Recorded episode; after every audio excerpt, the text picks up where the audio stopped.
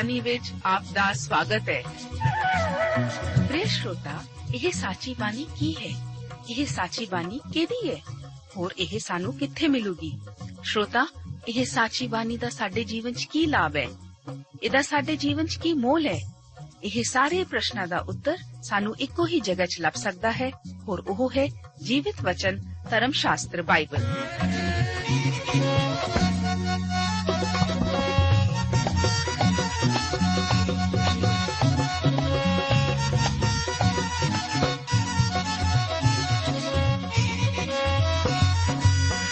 ਧਰਮ ਸ਼ਾਸਤਰ ਬਾਈਬਲ। ਉਹੀ ਜੀਵਿਤ ਵਚਨ ਦਾ ਅਸੀਂ ਇਸ ਕਾਰਜਕ੍ਰਮ ਵਿੱਚ ਅਧਿਐਨ ਕਰਾਂਗੇ।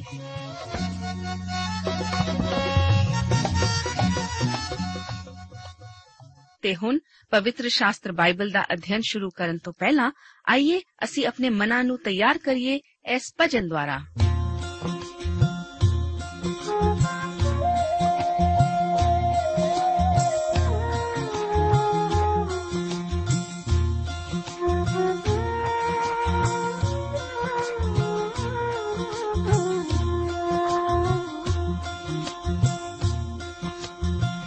ਬਗੋ ਬਦੀ ਮੱਲੋ ਮੱਲੀ ਕੈਨਾ ਦੂਰ ਦੂਰੇ, ਸੁਖ ਤੇ ਆਰਾਮ ਸਾਰਾ ਯਿਸੂ ਦੇ ਹਜ਼ੂਰੇ। ਸੁਖ ਤੇ ਆਰਾਮ ਸਾਰਾ ਯਿਸੂ ਦੇ ਹਜ਼ੂਰੇ। ਧਰਤੀ ਬਣਾਉਣ ਵਾਲਾ ਆਪ ਕਰਤਾ ਰੇ ਅੰਬਰ ਸਜਾਉਣ ਵਾਲਾ ਖੁਦ ਸਰਦਾਰੇ, ਅੰਬਰ ਸਜਾਉਣ ਵਾਲਾ ਖੁਦ ਸਰਦਾਰੇ। ਦੁਖੀਆਂ ਤੇ ਪਾਪੀਆਂ ਦਾ ਹੋਇਓ ਕਲਿਆਰੇ। ਦੁਖੀਆਂ ਤੇ ਪਾਪੀਆਂ ਦਾ ਹੋਇਓ ਕਲਿਆਰੇ। ਮੰਗ ਕੇ ਤਾਂ ਵੇਖ ਸ਼ਾਬੀ ਕਿੰਨਾ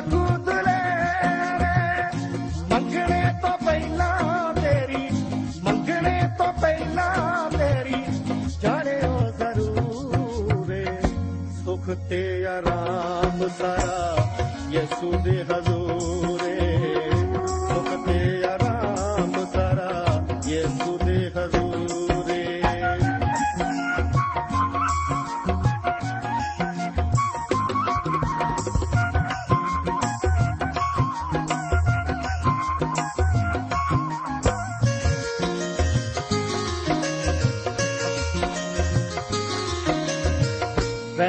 ਰਹਿਮਤਾਂ ਦਾ ਬਾਨੀ ਯਸੂ ਦਿਲ ਦਾ ਹਲੀਮੇ ਹਰ ਵੇਲੇ ਨਾਲ ਰਹਿੰਦਾ, ਛੱਡੇ ਨਾ ਯਤੀਮੇ ਹਰ ਵੇਲੇ ਨਾਲ ਰਹਿੰਦਾ, ਛੱਡੇ ਨਾ ਯਤੀਮੇ ਜੱਗ ਤੋਂ ਨਿਆਰੀ ਉਹਦੀ ਸੱਚੀ ਹੈ ਤਲੀਮੇ ਜੱਗ ਤੋਂ ਨਿਆਰੀ ਉਹਦੀ ਸੱਚੀ ਹੈ ਤਲੀਮੇ ਪਾਪ ਛੱਡ ਆ ਜਾ ਯਿਸੂ ਦੇ ਕਰੀਬ ਤੂੰ ਇਨ ਚੋਂ ਮਟਾਵੇ।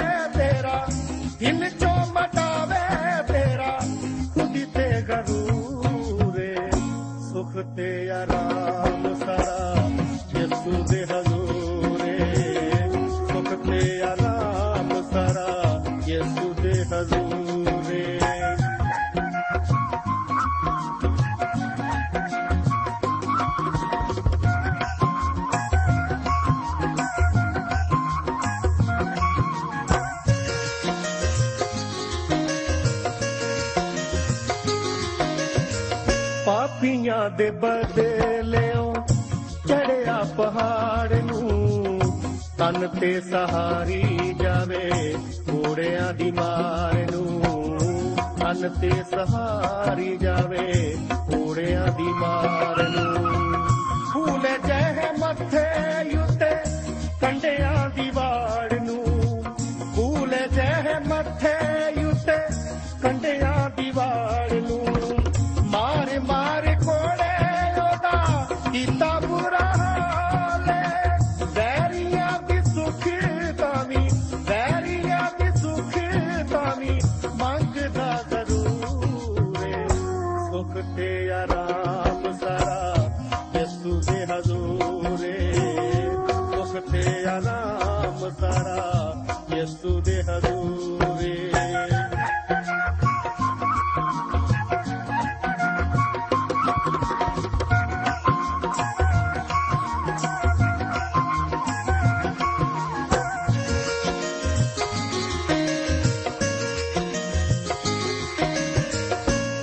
ਲੈ ਤੂੰ ਮਾਫੀ ਤੈਨੂੰ ਦੇਵੇਗਾ ਨਜ਼ਾਤ ਜੀ।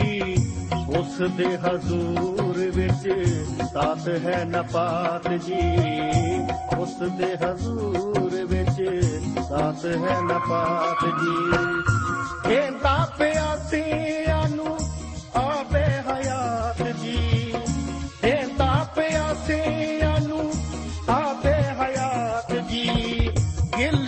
ਗਿਲ ਖੁਸ਼ੀ ਪੂਰੀ ਵਾਲੇ ਕਰੀ ਕਿਰਾਰ ਨਾਮਾ, ਗਾਉ ਪਰਿਕਾਸ਼ਿਓ ਦੇ ਗਾਉ ਪਰਿਕਾਸ਼ਿਓ ਦੇ ਪਾਕ ਜ਼ਬੂਰੇ। ਸੁਖ ਤੇ ਆਰਾਮ ਸਾਰਾ ਯਿਸੂ ਦੇ ਹਜ਼ੂਰੇ। ਸੁਖ ਤੇ ਆਰਾਮ ਸਾਰਾ ਯਿਸੂ ਦੇ ਹਜ਼ੂਰੇ। ਪਵਿੱਤਰ ਧਰਮ ਸ਼ਾਸਤਰ ਬਾਈਬਲ ਦੇ ਵਚਨ ਹਨ ਕਿ ਪਰਮੇਸ਼ਵਰ ਆਤਮਾ ਹੈ। ਅਤੇ ਜੋ ਉਹਦੀ ਭਗਤੀ ਕਰਦੇ ਹਨ, ਉਹਨਾਂ ਨੂੰ ਚਾਹੀਦਾ ਹੈ ਕਿ ਉਹ ਆਤਮਾ ਅਤੇ ਸਚਾਈ ਨਾਲ ਭਗਤੀ ਕਰਨ। ਪਿਆਰੇ ਦੋਸਤੋ, ਅੱਜ ਦੇ ਇਸ ਪ੍ਰੋਗਰਾਮ ਵਿੱਚ ਗਿਣਤੀ ਦੀ ਪੋਥੀ ਦੇ 7 ਅਤੇ 8 ਅਧਿਆਇਆਂ ਦਾ ਅਧਿਐਨ ਕਰਨ ਲਈ ਮੈਂ ਆਪ ਦਾ ਹਾਰਦਿਕ ਸਵਾਗਤ ਕਰਦਾ ਹਾਂ। ਇਹਨਾਂ ਅਧਿਆਇਆਂ ਦਾ ਮੁੱਖ ਵਿਸ਼ਾ ਪ੍ਰਧਾਨਾਂ ਦੀਆਂ ਨਜ਼ਰਾਂ ਅਤੇ ਲੇਵੀਆਂ ਦੀ ਉਪਾਸਨਾ ਹੈ। ਇਹ ਅਧਿਆਏ ਵੀ ਆਪਣੇ ਆਪ ਵਿੱਚ ਇੱਕ ਧਿਆਨ ਦੇਣ ਯੋਗ ਅਧਿਆਇ ਹੀ ਹੈ। ਇਹ ਬਾਈਬਲ ਧਰਮ ਸ਼ਾਸਤਰ ਦੇ ਸਭ ਤੋਂ ਲੰਬੇ ਅਧਿਆਇਆਂ ਦੇ ਨਾਲ ਦੂਜੇ ਸਥਾਨ ਤੇ ਹੈ। ਸਭ ਤੋਂ ਲੰਬਾ ਅਧਿਆਇ ਬਾਈਬਲ ਧਰਮ ਸ਼ਾਸਤਰ ਵਿੱਚ ਜ਼ਬੂਰ 119 ਹੈ, ਜੋ ਕਿ ਪਰਮੇਸ਼ਵਰ ਦੇ ਵਚਨ ਦੇ ਬਾਰੇ ਹੈ। ਪਰ ਇਸ 7 ਅਧਿਆਏ ਦੀਆਂ 99 ਆਇਤਾਂ ਹਨ।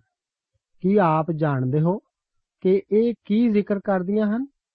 ਇਹ ਪ੍ਰਧਾਨਾਂ ਦੀਆਂ ਨਜ਼ਰਾਂ ਦੇ ਬਾਰੇ ਹੈ। ਉਹਨਾਂ ਦੁਆਰਾ ਲਿਆਂਦੀ ਹਰ ਨਜ਼ਰ ਦੀ ਚੀਜ਼ ਦਾ ਇੱਥੇ ਵਿਸਥਾਰ ਪੂਰਵਕ ਵਰਣਨ ਹੈ। ਇਸ ਵਿੱਚ ਇੱਕੋ ਹੀ ਸੁਰ ਵਿੱਚ ਕਈ ਚੀਜ਼ਾਂ ਦਾ ਜ਼ਿਕਰ ਬਾਰ-ਬਾਰ ਆਉਂਦਾ ਹੈ। ਸਾਰੇ ਪ੍ਰਧਾਨਾਂ ਦੇ ਨਾਂ ਦੱਸੇ ਗਏ ਹਨ ਅਤੇ ਇਹ ਵੀ ਕਿ ਉਹ ਕੀ ਕੁਝ ਲਿਆਏ ਸਨ। ਇਹ ਮੇਰੇ ਅਤੇ ਆਪ ਵਾਸਤੇ ਇੱਕ ਅਹਿਮ ਸਬਕ ਸਿੱਖਣ ਵਾਸਤੇ ਹੈ। ਇਸ ਅਧਿਆਏ ਵਿੱਚ 1 ਅਤੇ 2 ਆਇਤਾਂ ਅਤੇ ਉਸ ਤੋਂ ਬਾਅਦ 11 ਆਇਤ ਤੋਂ ਲੈ ਕੇ 18 ਆਇਤਾਂ ਦੇ ਵਚਨ ਧਿਆਨ ਦੇਣ ਯੋਗ ਹਨ। ਆਓ ਅਸੀਂ ਇਹਨਾਂ ਵਚਨਾਂ ਨੂੰ ਪੜ੍ਹੀਏ।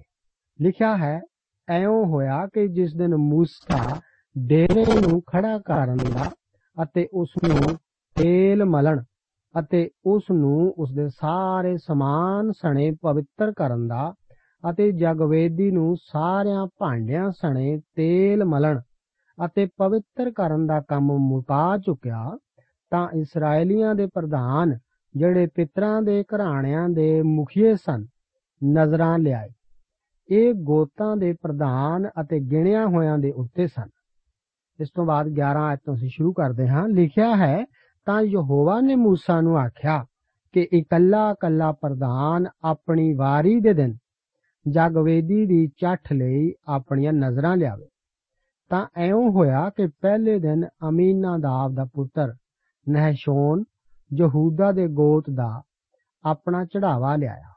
ਉਸ ਦਾ ਚੜਾਵਾ ਚਾਂਦੀ ਦਾ ਇੱਕ ਥਾਲ ਸੀ, ਜਿਸ ਦਾ ਤੋਲ ਇੱਕ ਸੇਰ 10 ਸ਼ਟਾਂਕ ਸੀ ਅਤੇ ਚਾਂਦੀ ਦਾ ਇੱਕ ਕਟੋਰਾ 14 ਸ਼ਟਾਂਕ ਦਾ ਪਵਿੱਤਰ ਸਥਾਨ ਦੇ ਸ਼ਕਲ ਅਨੁਸਾਰ।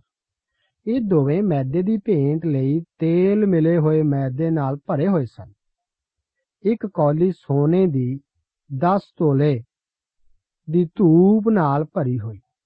ਇੱਕ ਵਹਿੜਾ, ਇੱਕ ਛਤਰਾ, ਇੱਕ ਇੱਕ ਸਾਲਾ ਲੇਲਾ ਹੋਮ ਦੀ ਬਲੀ ਲਈ, ਇੱਕ ਪੱਠਾ ਪਾਪ ਦੀ ਬਲੀ ਲਈ ਅਤੇ ਸੁਖ ਸਾਨ ਦੀ ਬਲੀ ਲਈ ਦੋ ਬਲਦ, ਪੰਜ ਛਤਰੇ, ਪੰਜ ਬੱਕਰੇ ਅਤੇ ਪੰਜ ਇੱਕ ਸਾਲੇ ਲੈ ਲੇ ਇਹ ਅਮੀਨਾਦਾਬ ਦੇ ਪੁੱਤਰ ਨਹਿਸ਼ੋਨ ਦਾ ਚੜਾਵਾ ਸੀ। ਦੂਜੇ ਦਿਨ ਸਵਾਰ ਦਾ ਪੁੱਤਰ ਨਥਨੀਏਲ ਇਸਾਕਾਰ ਦਾ ਪ੍ਰਧਾਨ ਆਪਣਾ ਚੜਾਵਾ ਲਿਆਇਆ। ਕੀ ਆਪ ਇਸ ਆਦਮੀ ਨਹਸ਼ੋਨ ਨੂੰ ਜਾਣਦੇ ਹੋ? ਮੈਂ ਤਾਂ ਨਹੀਂ ਜਾਣਦਾ। ਮੈਨੂੰ ਤਾਂ ਇਸ ਬਾਰੇ ਸਿਰਫ ਇਹ ਹੀ ਪਤਾ ਹੈ ਕਿ ਇਹ ਇਹਨਾਂ ਨਜ਼ਰਾਂ ਨੂੰ ਲਿਆਇਆ ਸੀ। ਪਰ ਪਰਮੇਸ਼ਰ ਉਹਨੂੰ ਜਾਣਦਾ ਸੀ ਅਤੇ ਉਹਨਾਂ ਨਜ਼ਰਾਂ ਨੂੰ ਵੀ ਜੋ ਕਿ ਉਹ ਲਿਆਇਆ ਸੀ। ਕੀ ਆਪ ਉਸ ਦੀਆਂ ਨਜ਼ਰਾਂ ਨੂੰ ਰੋਚਕ ਸਮਝਦੇ ਹੋ? ਮੈਂ ਤਾਂ ਅਜਿਹਾ ਨਹੀਂ ਸਮਝਦਾ। ਮੈਨੂੰ ਤਾਂ ਇਹ ਜਾਪਦਾ ਵੀ ਨਹੀਂ। ਅਸਲ ਵਿੱਚ ਇਹ ਸਭ ਤਾਂ ਇੱਕ ਖਰੀਦੋ ਫਰੋਖਤ ਕਰਨ ਵਾਲੀਆਂ ਚੀਜ਼ਾਂ ਦੀ ਸੂਚੀ ਹੀ ਜਾਪਦੀ ਪਰਮੇਸ਼ਵਰ ਦਾ ਆਤਮਾ ਬੜੇ ਧਿਆਨ ਨਾਲ ਲਿਖਤ ਦਾ ਵੇਰਵਾ ਤਿਆਰ ਕਰ ਰਿਹਾ ਹੈ ਕਿ ਹਰ ਇੱਕ ਨੇ ਕੀ ਕੁਝ ਲਿਆਂਦਾ ਸੀ। ਹਰ ਇੱਕ ਮਨੁੱਖ ਆਪਣੇ ਨਾਮ ਮੁਤਾਬਕ ਸ਼ਾਮਿਲ ਕੀਤਾ ਗਿਆ ਹੈ। ਅਤੇ ਮੇਰੇ ਵਿਚਾਰ ਅਨੁਸਾਰ ਸਿਰਫ ਇਹੋ ਕੁਝ ਹੀ ਸੀ ਜੋ ਕਿ ਉਸਨੇ ਕਦੇ ਪਰਮੇਸ਼ਵਰ ਲਈ ਕੀਤਾ ਹੋਵੇ। ਇਹ ਸਾਰਾ ਅਧਿਆਇ ਇਹਨਾਂ ਮਨੁੱਖਾਂ ਬਾਰੇ ਹੀ ਜ਼ਿਕਰ ਕਰਦਾ ਹੈ ਕਿ ਇਹਨਾਂ ਨੇ ਪ੍ਰਭੂ ਨੂੰ ਕੀ ਨਜ਼ਰ ਵਜੋਂ ਭੇਂਟ ਕੀਤਾ ਸੀ। ਇੱਕ ਚਮਚਾ ਪਰ ਧੂਪ ਵੀ ਇੱਥੇ ਸੂਚੀ ਵਿੱਚ ਸ਼ਾਮਲ ਕੀਤਾ ਗਿਆ ਹੈ।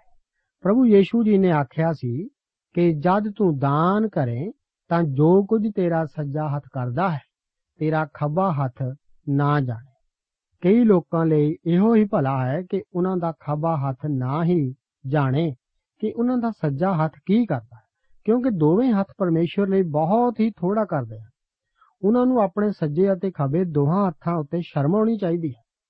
ਪਰ ਮੇਰੇ ਕੋਲ ਆਪ ਲਈ ਇੱਕ ਖੁਸ਼ਖਬਰੀ ਹੈ ਕਿ ਇਹ ਭਾਵੇਂ ਕਿੰਨੀ ਵੀ ਛੋਟੀ ਨਜ਼ਰ ਕਿਉਂ ਨਹੀਂ, ਪਰ ਜਦੋਂ ਆਪ ਇਸ ਨੂੰ ਪਰਮੇਸ਼ਵਰ ਲਈ ਦਿੰਦੇ ਹੋ, ਤਾਂ ਪਰਮੇਸ਼ਵਰ ਇਸ ਦਾ ਲੇਖਾ ਜੋਖਾ ਜ਼ਰੂਰ ਰੱਖਦਾ ਹੈ। ਯਾਦ ਕਰੋ ਕਿ ਇੱਕ ਦਿਨ ਪ੍ਰਭੂ ਯੀਸ਼ੂ ਜੀ ਹੈਕਲ ਵਿੱਚ ਬੈਠੇ ਖੁਦ ਦੇਖ ਰਹੇ ਸਨ ਕਿ ਲੋਕ ਕਿਵੇਂ ਆਪਣੀਆਂ ਭੇਟਾਂ ਪਾ ਰਹੇ ਸਨ। ਕੀ ਉਹ ਉੱਥੇ ਨੁਕਸ ਕੱਢਣ ਲਈ ਬੈਠੇ ਸਨ? ਉਹਨਾਂ ਦਾ ਆਖਰ ਉੱਥੇ ਕੀ ਕੰਮ ਹੈ ਸੀ? ਜ਼ਰੂਰ ਹੀ ਉਸ ਦਾ ਕੁਝ ਕੰਮ ਉੱਥੇ ਸੀ। ਉਹ ਮਹਿਮਾਮਈ ਪਰਮੇਸ਼ਵਰ ਅਤੇ ਹੈਕਲ ਦਾ ਪਰਮੇਸ਼ਵਰ ਉੱਥੇ ਖੁਦ ਹੈ ਸੀ। ਉਹ ਦੇਖ ਰਿਹਾ ਸੀ ਕਿ ਲੋਕ ਕਿਵੇਂ ਆਪਣੀਆਂ ਨਜ਼ਰਾਂ ਭੇਂਟ ਕਰ ਰਹੇ ਸਨ। ਧਨੀ ਲੋਕ ਵੱਡੇ ਵੱਡੇ ਦਾਨ ਪਾ ਰਹੇ ਸਨ। ਪ੍ਰਭੂ ਇਹਨਾਂ ਵੱਡੇ ਦਾਨਾਂ ਨੂੰ ਦੇਖ ਰਿਹਾ ਸੀ। ਫਿਰ ਉਸਨੇ ਇੱਕ ਵਿਧਵਾ ਵੱਲ ਨਜ਼ਰ ਮਾਰੀ। ਜਿਸ ਨੇ ਕਿ ਦੋ ਛੋਟੇ ਸਿੱਕੇ ਪਾਏ ਸਨ। ਹੈਕਲ ਦੀ ਮਹਾਨਤਾ ਅਤੇ ਇਸ ਦੀ ਸ਼ਾਨੋ ਸ਼ੌਕਤ ਦੇ ਮੁਤਾਬਕ ਉਸਨੇ ਆਪਣੀ ਨਜ਼ਰ ਵਿੱਚ ਕੁਝ ਨਹੀਂ ਸੀ ਜੋੜਿਆ।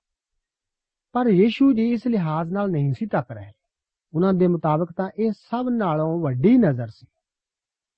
ਇਸ ਦਾ ਲੇਖਾ ਜੋਖਾ ਸਵਰਗ ਵਿੱਚ ਵੀ ਰੱਖਿਆ ਗਿਆ ਸੀ। ਆਪ ਇਸ ਬਾਰੇ ਨਿਸ਼ਚਿੰਤ ਹੋ ਸਕਦੇ ਹੋ।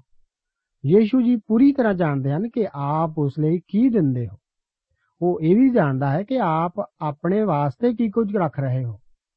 ਇਸ ਤਰ੍ਹਾਂ ਇਹ ਇੱਕ ਮਹਾਨ ਅਧਿਆਇ ਹੈ। ਇਸ ਦੇ 99 ਆਇਤਾਂ ਵਿੱਚ ਪ੍ਰਭੂ ਹਰ ਇੱਕ ਵੱਲ ਆਪਣੀ ਝਾਤੀ ਮਾਰਦਾ ਹੈ। ਮੇਰੇ ਖਿਆਲ ਵਿੱਚ ਉਹ ਹਰ ਆਇਤ ਨੂੰ ਦੇਖ ਕੇ ਦੱਸ ਰਿਹਾ ਹੈ ਕਿ ਦੇਖ, ਇਸ ਪ੍ਰਧਾਨ ਨੇ ਕੀ ਦਿੱਤਾ ਹੈ। ਉਹ ਹਰ ਨਜ਼ਰ ਤੇ ਗੌਰ ਕਰ ਰਿਹਾ ਹੈ।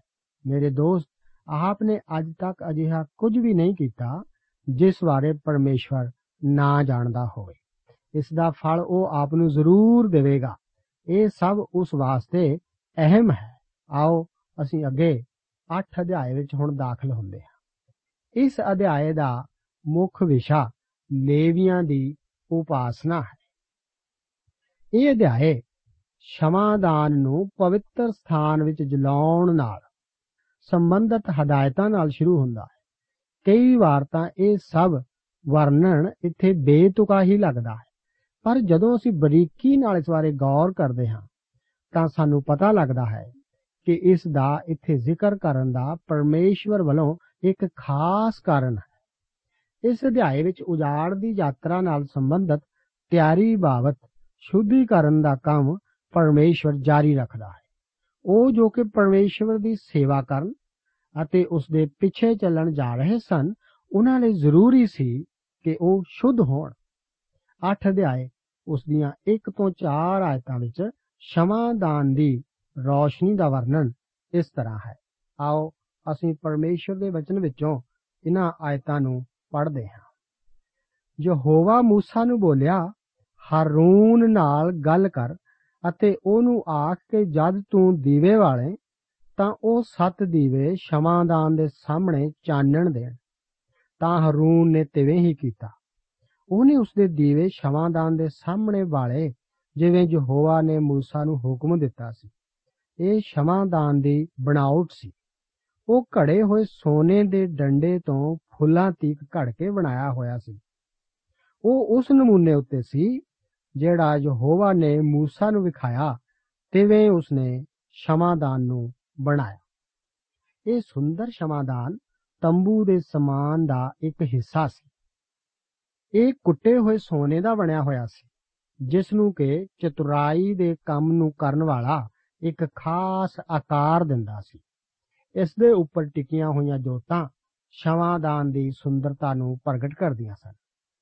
ਇਹ ਤੰਬੂ ਦੇ ਵਿਚਕਾਰ ਮਸੀਹ ਦੀ ਇੱਕ ਬਹੁਤ ਹੀ ਪੂਰਨ ਤਸਵੀਰ ਸੀ। ਇਹ ਜਲਦੀਆਂ ਜੋਤਾਂ ਪਵਿੱਤਰ ਆਤਮਾ ਨੂੰ ਦਰਸਾਉਂਦੀਆਂ ਸਨ, ਜੋ ਕਿ ਮਸੀਹ ਦੀ ਸੁੰਦਰਤਾ ਨੂੰ ਪ੍ਰਗਟ ਕਰਦੀ ਹੈ। ਸ਼ਮਾਦਾਨ ਪਵਿੱਤਰ ਆਤਮਾ ਨੂੰ ਜਗਤ ਵਿੱਚ ਭੇਜਣ ਵਾਲੇ ਦਾ ਚਿੰਨ ਹੈ। ਪਰਮੇਸ਼ਵਰ ਦਾ ਆਤਮਾ ਮਸੀਹ ਦੀਆਂ ਗੱਲਾਂ ਨੂੰ ਲੈ ਕੇ ਸਾਨੂੰ ਵਿਖਾਉਂਦਾ ਹੈ।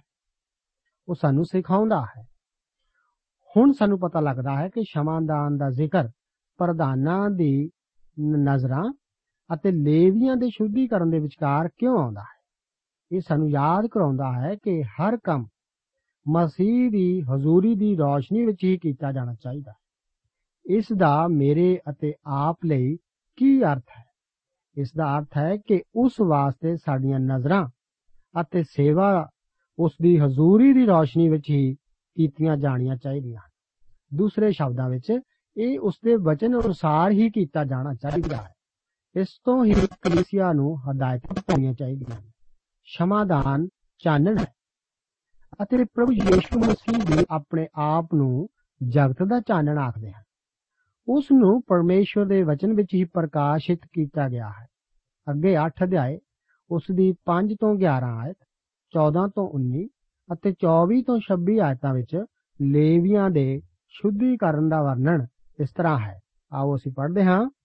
ਫੇਰ ਯਹੋਵਾ موسی ਨੂੰ ਬੋਲਿਆ, ਲੇਵੀਆਂ ਨੂੰ ਇਸرائیਲੀਆਂ ਵਿੱਚੋਂ ਲੈ ਕੇ ਪਵਿੱਤਰ ਕਰ ਅਤੇ ਉਹਨਾਂ ਨੂੰ ਪਵਿੱਤਰ ਕਰਨ ਲਈ ਇਉਂ ਕਰੀ ਭਈ ਉਹਨਾਂ ਉਤੇ ਪਾਪ ਤੋਂ ਸ਼ੁੱਧ ਕਰਨ ਵਾਲਾ ਪਾਣੀ ਛਿੜਕ ਦੇ ਅਤੇ ਉਹਨਾਂ ਦੇ ਸਾਰੇ ਸਰੀਰ ਉਤੇ ਉਸ ਤਰ੍ਹਾਂ ਫਿਰਾ ਦੇ ਅਤੇ ਉਹ ਆਪਣੇ ਵਸਤਰ ਧੋਣ, ਇਉਂ ਉਹ ਸਾਫ਼ ਹੋਣ।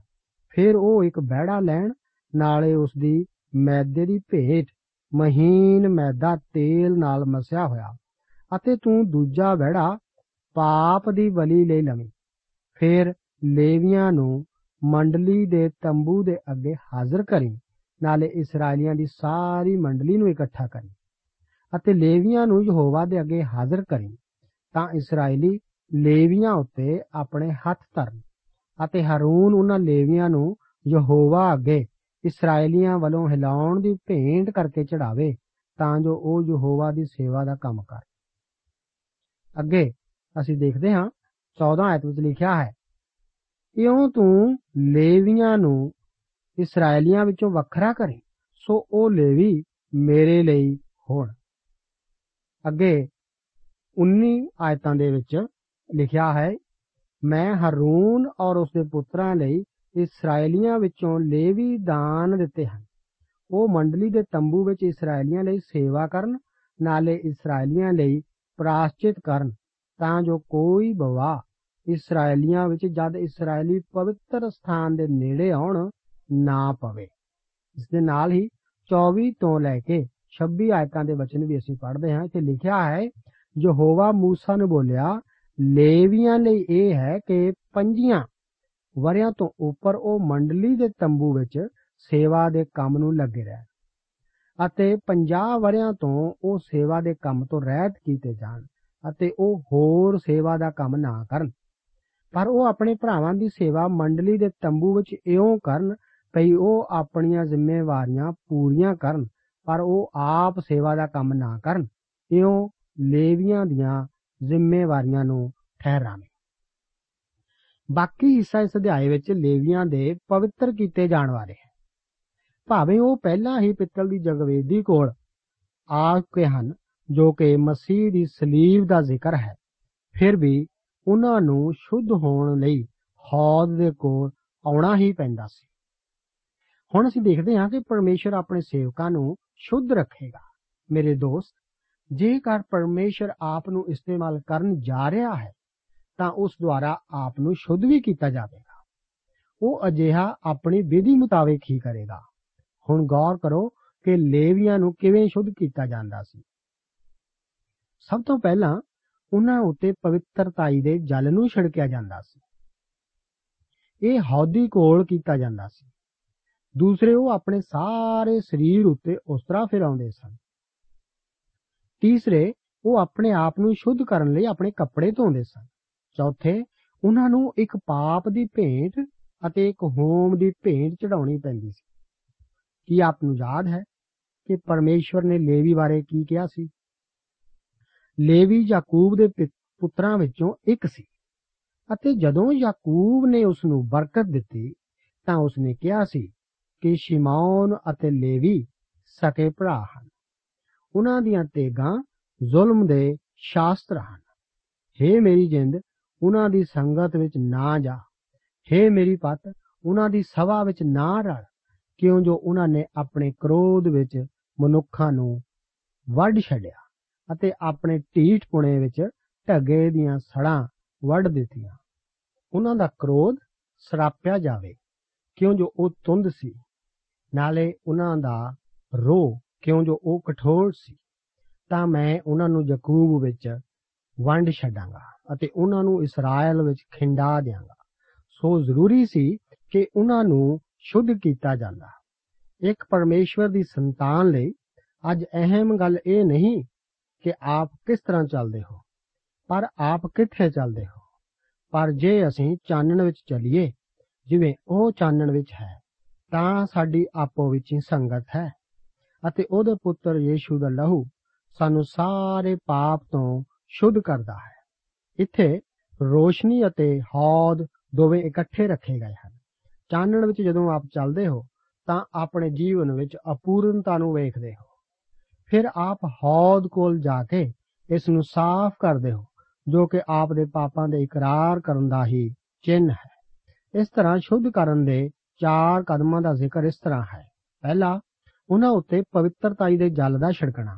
ਪ੍ਰਭੂ ਯੀਸ਼ੂ ਜੀ ਨੇ ਪਤਰਸ ਨੂੰ ਆਖਿਆ ਸੀ ਕਿ ਜੇਕਰ ਮੈਂ ਤੈਨੂੰ ਨਾ ਧੋਵਾਂ, ਤਾਂ ਮੇਰੇ ਨਾਲ ਤੇਰਾ ਕੁਝ ਵੀ ਹਿੱਸਾ ਨਾ ਹੋਵੇਗਾ। ਭਾਵ, ਤੇਰੀ ਮੇਰੇ ਨਾਲ ਕੋਈ ਸੰਗਤੀ ਨਾ ਹੋਵੇਗੀ। ਜਦੋਂ ਅਸੀਂ ਚਾਨਣ ਵਿੱਚ ਚੱਲੀਏ, ਤਾਂ ਇੱਕ ਦੂਸਰੇ ਨਾਲ ਸੰਗਤੀ ਰੱਖਦੇ ਹਾਂ। ਜੀ ਹਾਂ, ਪਰ ਜਦੋਂ ਚਾਨਣ ਵਿੱਚ ਚੱਲਦੇ ਹਾਂ, ਤਾਂ ਫਿਰ ਤਾਂ ਸਾਨੂੰ ਆਪਣੇ ਜੀਵਨ ਵਿਚਲੀਆਂ ਗਲਤ ਚੀਜ਼ਾਂ ਦਿਖਾਈ ਦਿੰਦੀਆਂ ਹਨ। ਫਿਰ ਮੈਨੂੰ ਕੀ ਕਰਨਾ ਚਾਹੀਦਾ ਹੈ? ਪ੍ਰਭੂ ਯੀਸ਼ੂ ਮਸੀਹ ਉਸ ਦੇ ਪੁੱਤਰ ਦਾ ਲਹੂ ਸਾਨੂੰ ਸਾਰੇ ਪਾਪਾਂ ਤੋਂ ਸ਼ੁੱਧ ਕਰਦਾ ਹੈ। ਅਜਿਹਾ ਤਦੋਂ ਹੁੰਦਾ ਹੈ ਜਦੋਂ ਅਸੀਂ ਆਪਣੇ ਪਾਪਾਂ ਦਾ ਇਕਰਾਰ ਕਰਦੇ ਹਾਂ। ਦੋਸਤੋ, ਇਸ ਦੀ ਜ਼ਿਆਦਾ ਅਹਿਮੀਅਤ ਹੈ। ਇਹ ਵਿਸ਼ਵਾਸੀਆਂ ਵਾਸਤੇ ਹੈ। ਜੇਕਰ ਆਪ ਨੇ ਪਰਮੇਸ਼ਰ ਦੀ ਸੇਵਾ ਕਰਨੀ ਹੈ, ਤਾਂ ਆਪ ਨੂੰ ਆਪਣੇ ਪਾਪਾਂ ਦਾ ਇਕਰਾਰ ਕਰਨਾ ਪਵੇਗਾ। ਪਿੱਤਲ ਦੀ ਜਗਵੇਦੀ ਉਹ ਥਾਂ ਹੈ ਜਿੱਥੇ ਕਿ ਪਾਪੀ ਪਰਮੇਸ਼ਵਰ ਕੋਲ ਮੁਕਤੀ ਵਾਸਤੇ ਆਉਂਦਾ ਹੈ। ਹੌਦੀ ਉਹ ਥਾਂ ਹੈ ਜਿੱਥੇ ਕਿ ਇੱਕ ਵਿਸ਼ਵਾਸੀ ਸ਼ੁੱਧ ਹੋਣ ਲਈ ਜੋ ਕਿ ਪਰਮੇਸ਼ਵਰ ਦਾ ਸੰਤ ਹੈ, ਉਹ ਆਉਂਦਾ ਹੈ। ਦੂਸਰੇ, ਉਹ ਆਪਣੇ ਸਾਰੇ ਮਾਸ ਉੱਤੇ ਉਸ ਤਰ੍ਹਾਂ ਫੇਰਨ। ਪਰਮੇਸ਼ਰ ਦਾ ਵਚਨ ਜਿਉਂਦਾ ਅਤੇ ਗੁਣਕਾਰ ਅਤੇ ਹਰੇਕ ਦੋ ਧਾਰੀ ਤਲਵਾਰ ਨਾਲੋਂ ਤਿੱਖਾ ਹੈ ਅਤੇ ਜੀਵ ਅਤੇ ਆਤਮਾ ਨੂੰ ਔਰ ਬੰਦ ਬੰਦ ਅਤੇ ਗੁੱਦੇ ਨੂੰ ਅੱਡੋ ਅੱਡ ਕਰਕੇ ਵਿੰਨ ਸੁੱਟਦਾ ਹੈ ਅਤੇ ਮਨ ਦੀਆਂ ਵਿਚਾਰਾਂ ਅਤੇ ਧਾਰਨਾ ਨੂੰ ਜਾਂਚ ਲੈਂਦਾ ਹੈ। ਪਰਮੇਸ਼ਰ ਦਾ ਵਚਨ ਆਪ ਦੇ ਜੀਵਨ ਨੂੰ ਗਹਿਰਾਈ ਨਾਲ ਖੋਦ ਕੇ ਉਹ ਸਭ ਜੋ ਗਲਤ ਹੈ ਭਾਲ ਸਕਦਾ ਹੈ। ਜਿਸ ਬਾਰੇ ਆਪ ਨਹੀਂ ਜਾਣਦੇ ਕਿ ਉਹ ਗਲਤ ਹੈ। ਆਪ ਨੂੰ ਤਿੱਖੇ ਉਸਤਰੇ ਦੀ ਹੀ ਲੋੜ ਹੈ। ਇਸ ਵਾਸਤੇ ਕੀ ਆਪ ਨਹੀਂ ਸੋਚਦੇ ਹੋ? ਕਿ ਆਪ ਉੱਤੇ ਕੋਈ ਧੱਬਾ ਹੈ? ਤਾਂ ਆਪਣੇ ਆਪ ਨੂੰ ਪਰਮੇਸ਼ਰ ਦੇ ਵਚਨ ਦੀ ਰੌਸ਼ਨੀ ਵਿੱਚ ਦੇਖੋ, ਜੋ ਕਿ ਇੱਕ ਤੇਜ਼ ਉਸਤਰਾ ਵੀ ਹੈ। ਤੀਸਰੇ, ਉਹ ਆਪਣੇ ਕੱਪੜੇ ਧੋਣ। ਵਸਤਰ ਜੀਵਨ ਦੀਆਂ ਆਦਤਾਂ ਦਾ ਜ਼ਿਕਰ ਕਰਦੇ ਹਨ। ਸਾਨੂੰ ਆਪਣੀਆਂ ਕੁਝ ਆਦਤਾਂ ਨੂੰ ਬਦਲਣਾ ਪੈਂਦਾ ਹੈ, ਜੋ ਕਿ ਸਾਡੀ ਪ੍ਰਭੂ ਦੇ ਪ੍ਰਤੀ ਗਵਾਹੀ ਨੂੰ ਨਾਸ਼ ਕਰਦੀਆਂ ਹਨ। ਚੌਥੇ, ਇੱਕ ਪਾਪ ਦੀ ਬਲੀ ਚੜਾਉਣ ਇਸ ਤਰ੍ਹਾਂ ਹੋਮ ਬਲੀ ਅਤੇ ਅਨ ਬਲੀ ਵਾਸਤੇ ਇੱਕ ਬੈੜਾ ਅਤੇ ਇੱਕ ਹੋਰ ਬੈੜਾ ਪਾਪ ਬਲੀ ਵਾਸਤੇ ਜ਼ਰੂਰੀ ਸੀ। ਇਹ ਬਲੀਆਂ ਮਸੀਹ ਦਾ ਜ਼ਿਕਰ ਕਰਦੀਆਂ ਹਨ। ਹੋਮ ਬਲੀ ਇਹ ਦੱਸਦੀ ਹੈ ਕਿ ਮਸੀਹ ਕੌਣ ਹੈ? ਅਨ ਬਲੀ ਉਸ ਦੀ ਪਾਪ ਰਹਿਤ ਪੂਰਨਤਾ ਦਾ ਜ਼ਿਕਰ ਕਰਦੀ ਹੈ। ਮੇਲ ਬਲੀ ਇਸ ਅਸਲੀਤ ਦਾ ਬਿਆਨ ਕਰਦੀ ਹੈ ਕਿ ਉਸ ਨੇ ਸਲੀਬ ਉੱਤੇ ਆਪਣਾ ਲਹੂ ਬਹਾ ਕੇ ਮੇਲ ਕਰਾਇਆ। ਪਾਪ ਬਲੀ ਇਸ ਦਾ ਜ਼ਿਕਰ ਕਰਦੀ ਹੈ ਕਿ ਉਸਨੇ ਸਾਡੇ ਵਾਸਤੇ ਕੀ ਕੁਝ ਕੀਤਾ ਹੈ। ਇਹ ਸਭ ਕੁਝ ਮਸੀਹ ਦੇ ਵਿਅਕਤੀਤਵ ਅਤੇ ਕੰਮ ਦੀ ਰੌਸ਼ਨੀ ਵਿੱਚ ਕੀਤਾ ਗਿਆ ਹੈ। ਉਸਨੇ ਇਹ ਸਭ ਸਾਡੇ ਲਈ ਕੀਤਾ ਤਾਂ ਕਿ ਅਸੀਂ ਉਸ ਦੀ ਸੇਵਾ ਕਰ ਸਕੀਏ। ਆਓ ਅਸੀਂ ਇਸ ਨੂੰ ਚੰਗੀ ਤਰ੍ਹਾਂ ਸਮਝ ਲਈਏ। ਜਦੋਂ ਤੱਕ ਅਸੀਂ ਪਰਮੇਸ਼ਰ ਦੇ ਵਚਨ ਦੀ ਰੌਸ਼ਨੀ ਵਿੱਚ ਨਹੀਂ ਚੱਲਦੇ, ਅਸੀਂ ਉਸ ਦੀ ਸੇਵਾ ਵਿੱਚ ਪ੍ਰਭਾਵਸ਼ਾਲੀ ਸਿੱਧ ਨਹੀਂ ਹੋ ਸਕਦੇ। ਅਤੇ ਜਦੋਂ ਤੱਕ ਆਪ ਸ਼ੁੱਧ ਹੋਣ ਨੂੰ ਉਸ ਕੋਲ ਨਹੀਂ ਜਾਂਦੇ, ਜ਼ਰੂਰੀ ਹੈ ਕਿ ਅਸੀਂ ਪਰਮੇਸ਼ਵਰ ਦੇ ਵਚਨ ਦੀ ਰੌਸ਼ਨੀ ਵਿੱਚ ਆਪਣੇ ਆਪ ਨੂੰ ਦੇਖੀਏ। ਆਪ ਆਪਣੀ ਕਮੀ ਨੂੰ ਦੇਖਦੇ ਹੋ ਅਤੇ ਉਸ ਕੋਲ ਆਪਣੇ ਪਾਪਾਂ ਦਾ ਇਕਰਾਰ ਕਰਦੇ ਹੋ। ਆਪ ਨੂੰ ਪਤਾ ਹੈ ਕਿ ਉਹ ਆਪ ਨੂੰ ਮਾਫ ਕਰਦਾ ਅਤੇ ਸ਼ੁੱਧ ਵੀ ਕਰਦਾ ਹੈ। ਪਰਮੇਸ਼ਵਰ ਦੁਆਰਾ ਇਸਤੇਮਾਲ ਕੀਤੇ ਜਾਣ ਲਈ ਆਪ ਨੂੰ ਆਪਣੀਆਂ ਆਦਤਾਂ ਨੂੰ ਵੀ ਜਾਂਚਣਾ ਪਵੇਗਾ। ਕਈ ਆਪਣੀਆਂ ਬੁਰੀਆਂ ਆਦਤਾਂ ਦੁਆਰਾ ਆਪਣੀ ਗਵਾਹੀ ਤਬਾਹ ਕਰ ਚੁੱਕੇ ਹਨ। ਸ਼ੁੱਧ ਹੋਣ ਲਈ ਹਰ ਇੱਕ ਨੂੰ ਮਸੀਹ ਦੇ ਵਿਅਕਤੀਤਵ ਉਤੇ ਅਤੇ ਉਸ ਦੇ ਕੰਮ ਉਤੇ ਨਿਰਭਰ ਹੋਣ ਦੀ ਜ਼ਰੂਰਤ ਹੈ। ਇਹ ਸਭ ਕੁਝ ਇਸ ਕਰਕੇ ਕੀਤਾ ਜਾਂਦਾ ਸੀ ਤਾਂ ਕਿ ਲੇਵੀ ਪਰਮੇਸ਼ਵਰ ਦੀ ਸੇਵਾ ਕਰ ਸਕਣ। ਪ੍ਰਭੂ ਯੀਸ਼ੂ ਜੀ ਆਪਣੀ ਪ੍ਰਧਾਨ ਜਾਜਕਾਈ ਦੀ ਪ੍ਰਾਰਥਨਾ ਵਿੱਚ ਆਖਦੇ ਹਨ ਕਿ ਉਹ ਤੇਰੇ ਹੀ ਸਨ।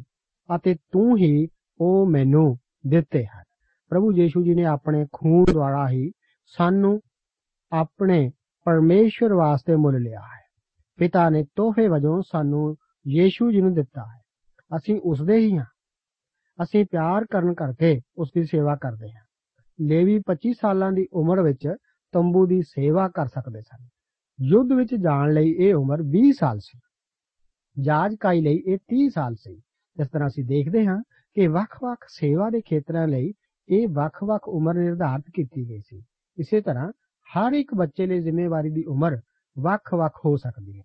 ਅਹਿਮ ਗੱਲ ਤਾਂ ਇਹ ਹੈ ਕਿ ਸਾਨੂੰ ਆਪਣੇ ਬੱਚਿਆਂ ਨੂੰ ਜਿੰਨਾ ਵੀ ਜਲਦੀ ਹੋ ਸਕੇ ਪਰਮੇਸ਼ਵਰ ਦੇ ਕੋਲ ਲਿਆਉਣ ਦੀ ਤਾਲੀਮ ਦੇਣੀ ਚਾਹੀਦੀ ਹੈ। ਸਾਡੇ ਬੱਚਿਆਂ ਲਈ ਪਰਮੇਸ਼ਵਰ ਵਿੱਚ ਵਿਸ਼ਵਾਸ ਕਰਨਾ ਬਹੁਤ ਹੀ ਅਹਿਮ ਹੈ। ਪ੍ਰਭੂ ਆਪ ਨੂੰ ਇਹਨਾਂ ਵਚਨਾਂ ਨਾਲ ਬਰਕਤ ਦੇ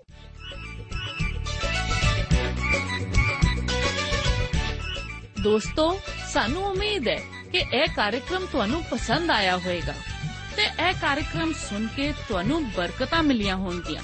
ਜੇ ਤੁਸੀਂ ਇਹ ਕਾਰਜਕ੍ਰਮ ਦੇ ਬਾਰੇ ਕੁਝ ਪੁੱਛਣਾ ਚਾਹੁੰਦੇ ਹੋ, ਤੇ ਸਾਨੂੰ ਇਸ ਪਤੇ ਤੇ ਲਿਖੋ।